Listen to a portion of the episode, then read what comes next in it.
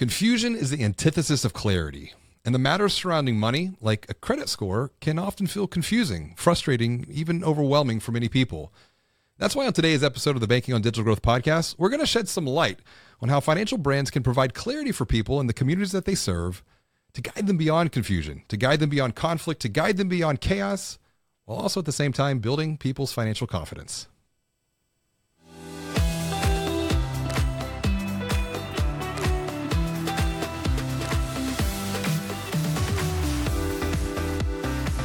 Greetings and hello. My name is James Robert Lay, and I'd like to welcome you to another episode of the Banking on Digital Growth podcast. Today's episode is part of the Exponential Insight series, and I'm excited to welcome JB or- Orecchia to the show.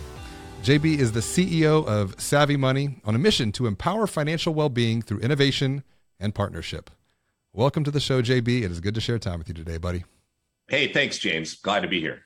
Before we get into talking about how financial brands can provide clarity for people in the communities that they serve, to give them some help, to give them some hope. What's going well for you right now, personally or professionally? What's good in your world? Wow. Personally, um, I've got three kids, one 26, one 23, and one 20. Uh, so my oldest daughter is a nurse in Fort Worth, uh, the 26 year old, and just got engaged three weeks ago. Uh, my 23 year old graduated from college in May of last year and uh, interned for Savvy Money two years and is now playing a huge role in the in the marketing department. And then my youngest is uh, going to be a junior in college and uh, working two jobs on the side to pay for her uh, clothes habit. Uh, so that's all good. Uh, on the professional side, um, Savvy Money has been just the last few years have been awesome. the growth that we've had in the last uh, I would say the last three to four years has, has been incredible. We just got best places to work in the Bay Area, um, uh, best embedded fintech uh, for 2023 for uh, uh, the banking awards, and uh, just just today got Inc. 5000 fastest growing companies. So uh, 1400, 1400 ranking and and 214 in California and 89 in financial services. So not to drop all that that data on you, but it's been it's been a fun ride and and an exciting time. Well, you know, I I like to start off on a positive note on every show because I really believe the perspective that we have now in the present moment, but also about the future will directly impact the decisions that we make going forward into the future. And right now, it, it can be a challenging time for many people. And so, simply by just creating a habit for myself, and you mentioned your three kids, my wife and I, we have three kids, different stage 13, 11, 9, and 7. Uh, but they have really developed the habit of looking for the good, looking for the positive. And, and that's where I want to dive into what I'm calling a silent epidemic, uh, an epidemic that is rooted in financial stress. It's taking a toll on people and their health and their relationships and their well being. But I think what makes this epidemic so challenging is that, yes, indeed, people are looking for someone that they can trust to guide them beyond the, the confusion and the chaos that they feel in the present moment. Uh, but but there's an underlying crisis impacting the the greater financial services industry. Some call it guilt by association.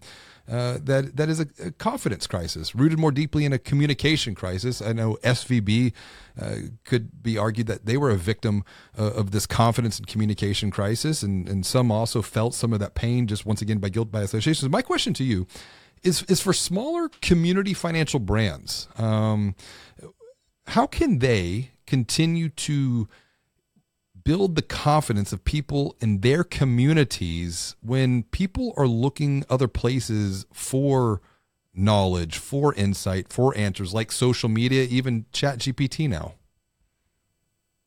Well, I think specifically to SVB, that was a very unique situation in that a bank had uh, you know deposits from companies that were very concentrated in a certain category number one and number two some of the investments they made uh, were from a long-term standpoint would seem conservative and weren't given the environment and rising interest rates and so i think transparency is super important from a local financial institution whether you're a community bank or credit union super important to be transparent about the things that the consumer would care about where they would feel secure that their money is secure, that the decisions that the financial institution making are are on in their behalf, and and that they're safe. And so there's a comfort level of what they're doing that's safe. I think the advantage that a lot of these institutions have, the smaller ones, is to really personalize that experience, make them seem like they care uh, or actually care in in their behavior, and that comes through both uh, individual interaction, but as you become more digital, that digital experience needs to be personalized in order to build that trust with that end consumer. Well, that's a great point. Trust is built on two things, I say. It's built upon words and actions, what you say and what you do. And what you do can be delivered obviously through a digital experience. And that, and that's where I want to, you know, come back to questions that people have around uh, money matters, questions around things like a, a, a credit score. Uh, I think a lot of us who work within financial services, um, I've got 21 years now at this point. Um, I get it, I understand it, but for those that don't understand it, and I think that's the point, is there's an exercise of empathy here. What are some questions for financial brand leaders who are watching or who are listening to this conversation that people have about a credit score that they might not be thinking about on a day to day basis because, yes, they have the knowledge, but the people that they're looking to help just don't right now? Well, I think it's, you know, each individual has a different situation. It's first you have to understand that, right? Just having a number that's that's really a starting point. And what are the ingredients in that number and really breaking that number down into its parts is super important. Then once you've done that and you've said, "Hey, 40% is payment history, 23% is utilization. Great. You've told me my utilization's bad. Now what? Mm-hmm. What do I need to do from there from an action plan in order to make progress uh, against my utilization rate, right? Because that means I just have too much too much of a balance on my credit card. So I need some budgeting tips or some financial advice to create an action plan to to kind of make progress there. And so tools like Savvy Money really provide the financial institution with a playbook on how they want to guide their consumers in order to get better. And a number of our financial institutions actually use Savvy Money as part of the building blocks of other things that they do with their with their consumers to really guide that consumer in making in making good decisions. The the other part of it is really relevance, right? So when I built Savvy Money, part of it was education around credit, but the other part was, okay, well, I want to improve my credit score, but but why? Like, what's the benefit to me? And really pointing out to the user that as their score goes up, they fall into different credit bands and they qualify for lower interest rates. Those lower interest rates over time save you a tremendous amount of money. We point out the actual savings to the individual. So now I've actually got a reason or I'm motivated, like, ooh, I'm not just going to improve my score for score's sake. There's actually a pot of gold at the end of the the rainbow there that if I do these certain things, I'm going to take my financial situation in a much better direction. Yes, and that idea of guideship, uh, I'm I'm really big on. In fact, in banking on digital growth, I have a chapter around what I call story selling, and it's uh, what role are we playing as a financial brand? Are we trying to be a hero? And I think a lot of financial brands are, not to their own fault, but we have to think in mind and keep in mind for people, they're the role and the heroes of their own stories. The opportunity, though, is not to try to be the hero, but to play the role of the helpful and empathetic guide, to be the Obi Wan Kenobis, to be the uh, Mr. Miyagi's of of of the world, um, to give people help and to give people even hope. And and I like how you liken this to it's not just a score. There's something a pot of gold at the end of the rainbow that can motivate and transform behaviors, opportunities. When when we're really digging deep now, opportunities for community financial brands to transform the confusion that people have around money and these these things like credit into clarity because if I look at a modern consumer buying journey, you can go the kind of the old world route of awareness, consideration, purchase, adoption, and advocacy. But I'm really taking a, a more of an emotive approach now every buying journey starts with some type of confusion, and the first step is then clarity. So, what are the opportunities to provide clarity to people to guide them beyond the chaos that and the conflict that many feel right now in the present moment? Well, one other point I was going to add to the last point, then I'll answer that question, is you know, in addition to that pot of gold, which I which I mentioned, which is you know financial wellness and improving where you are, there's got to be something anchored in that. Is it a vacation home? Is it buying your first home? Is it paying for a college education? Is it is it something where it's not just money, but now I want to achieve some of those personal goals. So I think anchoring in in that creates a little more motivation to get there as opposed to just money, right? Money, yeah, that's better than just moving the number, but now I'm actually anchored in something super important to me, to my heart that will drive that will drive my behavior. The other thing is what you what you measure you'll manage. And so what we try and do is really break things into small parts and not set the goal setting. So we've got a little goal setting uh, module inside our in our product. And sometimes people will be like, I'm in a 600 credit score, and they'll try and drive. I want to be an 850. Well, I want to be six five and play in the NBA, but that's probably not going to happen. So, but maybe I can work on my three pointer right? And and so let's set my goal from 650 to to 710 and yeah, that's my first so level up and create kind of levels that you can get to and give them the building blocks to get them there. And then uh, there was a there was a book at one point uh, I think his name's BJ Fogg. I don't know if you know him. Absolutely. He wrote a book. He wrote a Tiny Habits. Tiny, Tiny Habits, right? I love that book, right? Like people are like, I want to run a marathon.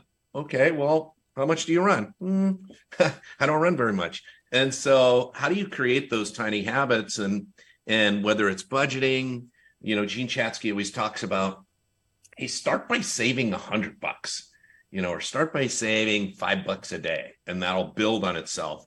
Don't set the goal too high that you get that you get just you know uh, where it's where it's di- too difficult um, and you get discouraged. Uh, so so anyway, kind of went off on a little bit of a tangent there, but but you get my point, and that's interesting that you remember BJ Fogg because he would be like, "You want to you want to get in shape? Start with one sit up, then go to two sit ups." You're bringing up something very interesting here because uh, Audrey and I discussed this book back on episode 214, uh, and it was titled "Spinning Small Behaviors into Tiny Habits." And you're touching on something about goal setting um, that I've been thinking a lot about, um, uh, particularly writing Banking on Change. And when we think about change and change management through the lens of financial services, um, I think a lot of it, you know, we think of it digital transformation, that's change management, but there's an opportunity to guide and navigate people through small behavioral changes simply by first giving them a place and a form to think about the future that they could create first and foremost within their mind and then take those small actions there. And the reason I'm bringing this up is some of the research I've been doing. Uh, Brian Tracy uh, shared some research that he did. 98% of people in the United States either do not have written goals or do not revisit those goals on a daily basis.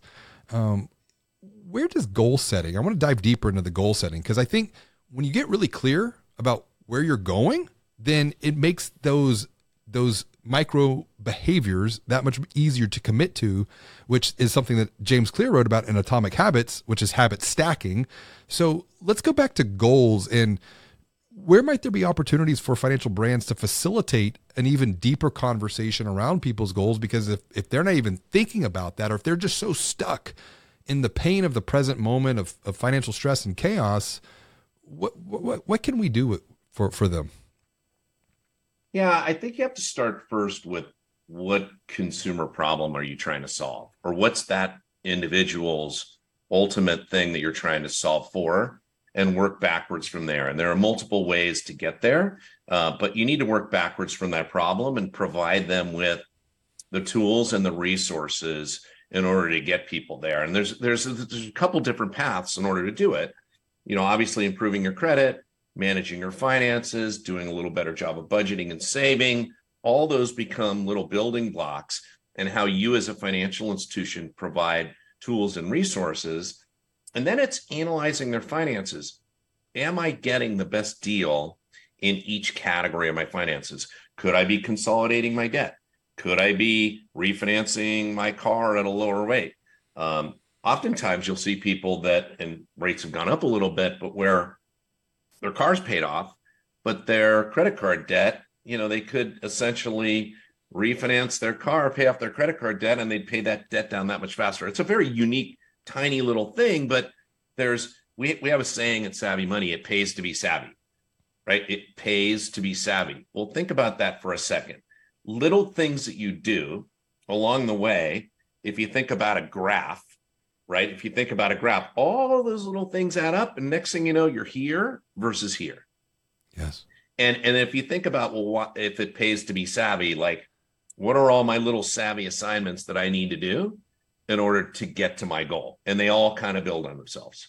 Yes, and, and this is something else you're you're you're touching on the opportunity to help people measure the progress that they're making on this journey and not get so focused on perfection or get so focused on the end goal because sometimes it can feel like, oh, I'm never going to get there. But if we yeah. measure progress by looking at where we've come, that creates motivation and momentum to keep moving forward into the future. And a lot of this is just, once again, it's getting really clear on the future. I know you're really clear on the future and the mission that drives you and the team at Savvy Money. You're on a mission to empower financial well being through innovation, partnership what does that mean, and, and why are you doing what you're doing as a leader today? You know, it's a great it's a great question because you know you talked about you've been in financial services now 21 years. You said so. I'm I'm uh, in fact uh, eight eight of 88 was my 35th anniversary of being in financial services. I started my first job at Household Finance on 8 8 of 88. And there I worked with a lot of consumers on really kind of across the kitchen table or in the office on improving their finances. I later went into the credit card division and took over a group that that marketed a credit report product uh, in the mail. And so, and I'm gonna get I'm gonna get to answering your question in a second. Um, so, long story short, I was part of the original founding team at FreeCreditReport.com that delivered uh, credit reports over the internet. Because at the time when I was in, in banking, people were asking us to, hey, could you overnight that credit report to me? And, I, and we quickly figured out that one, it needed to be easy to understand, and two, um, you know, it needed to be digital, right? So as everyone knows, uh, freecreditreport.com, freecreditscore.com was not free, uh, and and that company we we grew that business, sold it to Experian, and by the time I left, I think it was close to 900 million in, in revenue and another little company came along. As you think about, everyone keeps solving for a, for a different problem, right? So Credit Karma comes along and says, "Hey, we're going to actually make this completely free, and we're going to finance it through advertising and lead gen." And and Ken did a fantastic job, and and as many people know, Credit Karma sold to Intuit for seven billion dollars, um, and so a fantastic job of of providing a great service for the consumer. Well, when I created Savvy Money, I'm like, hmm, I came out of the financial institution space. Do you really want your consumers going to Karma? No offense, Ken, you've got a nice product, going to Karma and then losing them to lenders that are advertising there. Why not bring that whole solution in house? So that was one one problem to solve for. Two, financial institutions sometimes aren't the best at engagement and marketing and analytics and showing them here's where you're winning financial institution, here's where you're not, here's problems that you could solve for your consumer. So happy to report we're up to 1150 institutions now. We integrate with 40 digital platforms. We don't do any direct to consumer at all. We'll never compete with our financial institutions. Our financial institutions are what drive our decisions as well as the end consumer, right? We want to solve the end consumer problem and we want to solve the financial institutions problem. But that's our goal. And that's what drives the DNA at Savvy Money, gets everyone excited when FIs are like, we love you guys, you make our jobs easier. And when you get that feedback from consumers, um, that's that's really the lifeblood that drive that drives the company. Yeah, and that's such an important point to make because there are other places I know that people are looking for that help, that hope, but sometimes that can put chinks in the armor of the relationship that one has with a financial brand. And and and that's where you know you think about like you said you've been doing this since 8888 I, I, I like the way that that's framed up so so happy anniversary. Um look back because so much has changed since 8888 um for complete context here. And which is which is amazing because this is eight eight of 2023 that's right. That's why that's why i said happy yeah. anniversary because on the day of recording it is eight eight. And when you know on eight eight eighty eight i was about to turn uh, seven years old uh, for for context. And and and that's why i'm bringing this up because if you think about like what what you've experienced since 8888 you know you in, in 94 the internet reached the mass consciousness of humanity. And hey, let's just say interest rates were a little higher than they are now. That's you know it's it's it's funny because i know uh, everyone's complaining about oh the 7% 8% mortgage rate. And i'm like I, I didn't experience this, but my parents were like, yeah, like we had like a 15% back in the day. I'm like, oh, that's not so bad because context is everything. And so, so my point of this is it's context here because if you think about 94 was when the internet reached the mass consciousness of humanity iPhone was launched in 2007.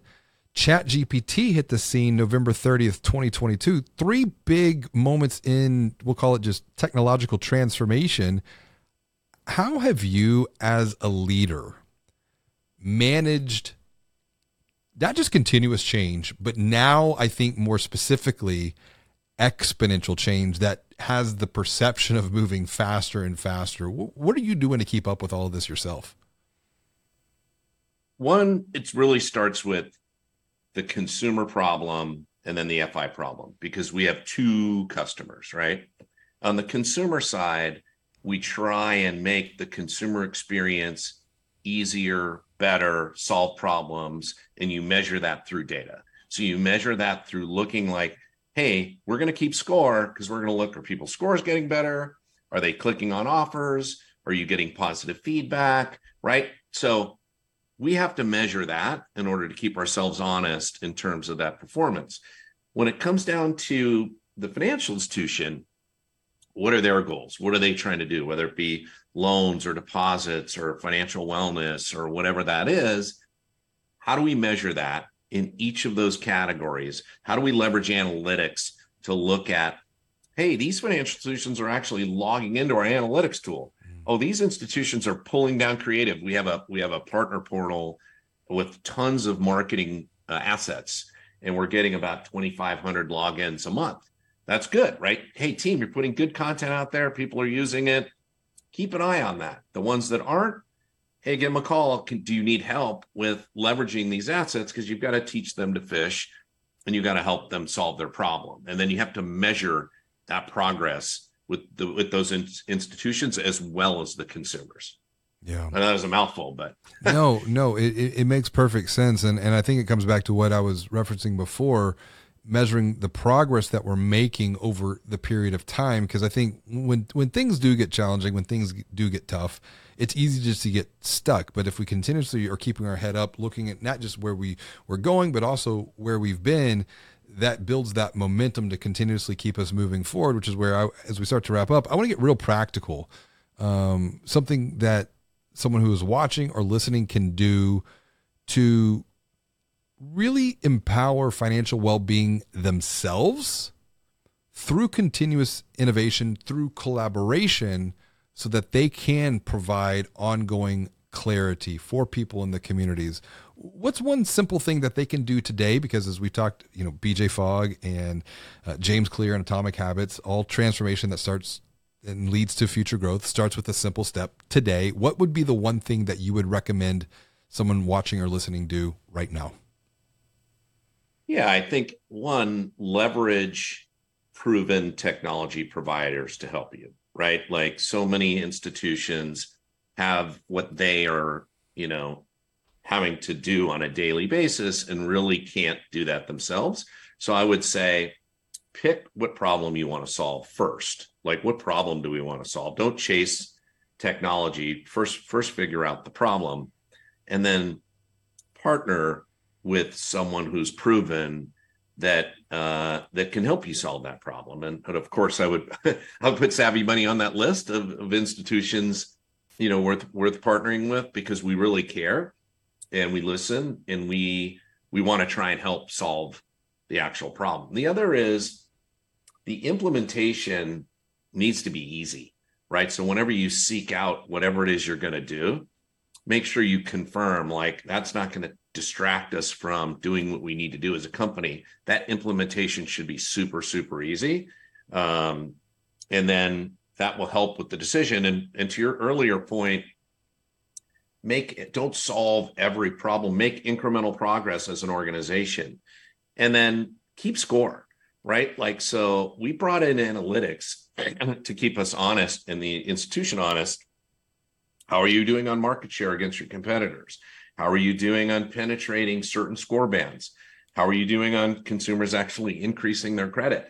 And so all those things like allow you to keep you honest where you can set the goals and make sure that you're delivering on uh, on your on your strategy as, as a as a bank or financial institution. So no, that's a that's a fantastic point. You know, benchmarking um, I, I think is key. It's critical too because it provides clarity where are we going? Uh, are we even going in the right direction? But also coming back to your point, not trying to boil the ocean. Um, I think it's so easy to want to go and solve every single problem out there, or you you do the inverse of that there's so much technology that is now coming down the pipeline. It'll be an exponential challenge, I believe, as technology is moving at an exponential pace, and now AI. It feels like new AI since since November 30th, 2022. There's some new AI platform out there uh, every single day, and not just one, but 20 or 30 or 40, and it's just it's just overwhelming for the mind to conceive.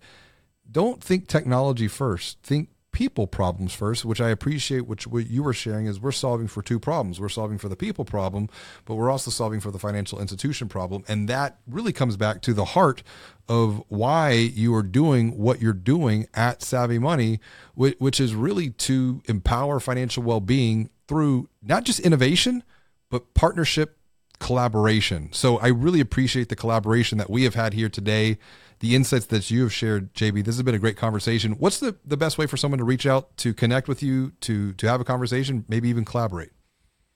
Yeah, if you go to the Savvy Money website, it's partnerships at savvymoney.com. Pretty easy. You'll find it uh, on the uh, on the website. Uh, JB at Savvy Money if you want to shoot me an email and I'll forward it to the right person.